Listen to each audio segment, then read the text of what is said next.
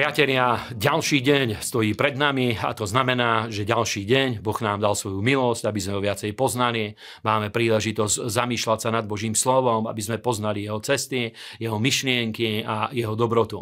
A začneme veľmi silným veršom, ktorý obrovským spôsobom ovplyvnil môj život eh, veľa rokov dozadu. Je to príslovie 18, 20 až 21. Život každého človeka nasíti sa ovocia jeho úst, každý sa nasíti úrody svojich pier, smrť aj život je v ruke jazyka a ten, kto ho miluje, bude jesť jeho ovocie. Amen. Tieto verše v obrovskej miere ovplyvnili môj život a hovoria skoro do každej oblasti nášho života, pretože viete, že k Bohu prichádzame so slovami viery. A prvá vec, ktorú, ktorú potrebujeme urobiť, kde, kde slova viery ovplyvňujú náš život, je to, kde písmo hovorí, že srdcom veríme na spravodlivosť, ale ústami vyznávame na spasenie. Teda viera v srdci je síce správna, ale k tomu, aby niekto sa znovu narodil a prišiel do Božieho kráľovstva a prijal odpustenie hriechov, je dôležité, aby táto viera bola sformulovaná do našich slov.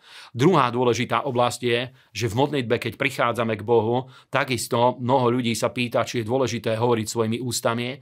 A pravda je veľmi jednoduchá, že či nestačí iba vo vnútri sformulovať modlitbu, ale ak spasenie, ktoré je jedna z najväčších vecí, príjmame presne týmto spôsobom, tak týmto istým spôsobom príjmame každé Božie dobrodenie a Božiu milosť. A je pravda, že áno, modlitba, chvála a všetko to, s čím prichádzame k Bohu, je dôležité, aby bolo vyartikulované našimi ústami a takisto ten smer nášho života určujeme práve tým, akým spôsobom sa vyvíja naša, bude vyvíjať naša budúcnosť, aký smer získajú rôzne situácie v našom živote. Tam všade dôležitú úlohu zohrávajú naše ústa a náš jazyk, pretože práve negatívne slova, bezbožné slova, rúhania sú jeden z hlavných dôkazov, keď si prečítame Rimanom 3. kapitolu a 4.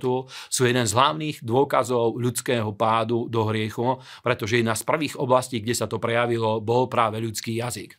Rímanom 14, 1 a 4, ďalšie miesto nám hovorí o, o tom, aké je dôležité, aby sme dobrý, mali dobrý vzťah voči našim bratom a sestrám a hovorí, že slabého vo viere príjmajte nie na posudzovanie myšlienok, lebo niekto verí, že smie jesť všetko a zase niekto súd slabý je zeleniny. Ten, kto je, nech nepohrdá tým, kto nie je a zase ten, kto nie je, nech nesúdi toho, kto je, lebo, lebo ho Boh prijal. A ktože si ty, ktorý súdiš cudzieho čeladína, svojmu vlastnému pánovi, buď to pevne stojí, alebo padol, ale bude stáť, pretože Boh je mocný postaviť ho, aby stál. Amen.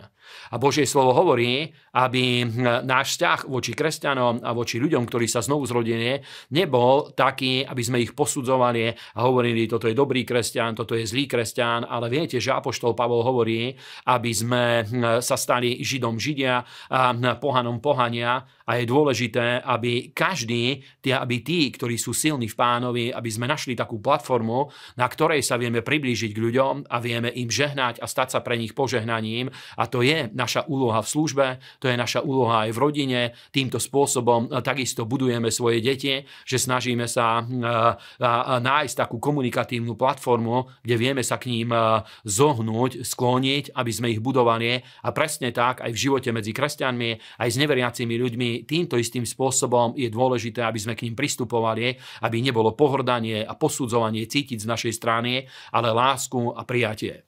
A posledné miesto je kniha Paralipomenon, prvá kronická kniha 10, 13 a 14.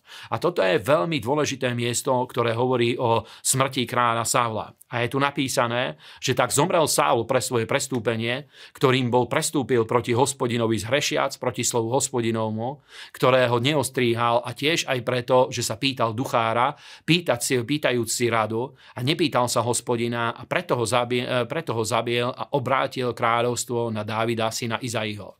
Tieto verše sú veľmi smutné, pretože král, Dávi, eh, pretože král Saul pardon, bol skutočne božím povolaným človekom. Dávid o ňom hovorí, že bol pomazaný, patril medzi hrdinou a tak ďalej, ale v živote sa dostal do takej situácie, kedy eh, Božie svoj úsudok a svoje vlastné videnie veci a chápanie veci a posudzovanie eh, postavil nad Božie slovo a to sa mu stalo kameňom úrazu. A veľakrát môžeme toto vidieť v životoch ľudí, že práve práve to, keď niekto no, prestane žiť principiálnym spôsobom, pohrdne princípmi Božieho slova kvôli okolnostiam, ktoré sú v jeho živote, tu, tu na veľakrát začína úpadok a pád ľudí alebo cirkvi a celých zborov a je dôležité, aby my sme pevne stáli a hľadeli na Božie slovo.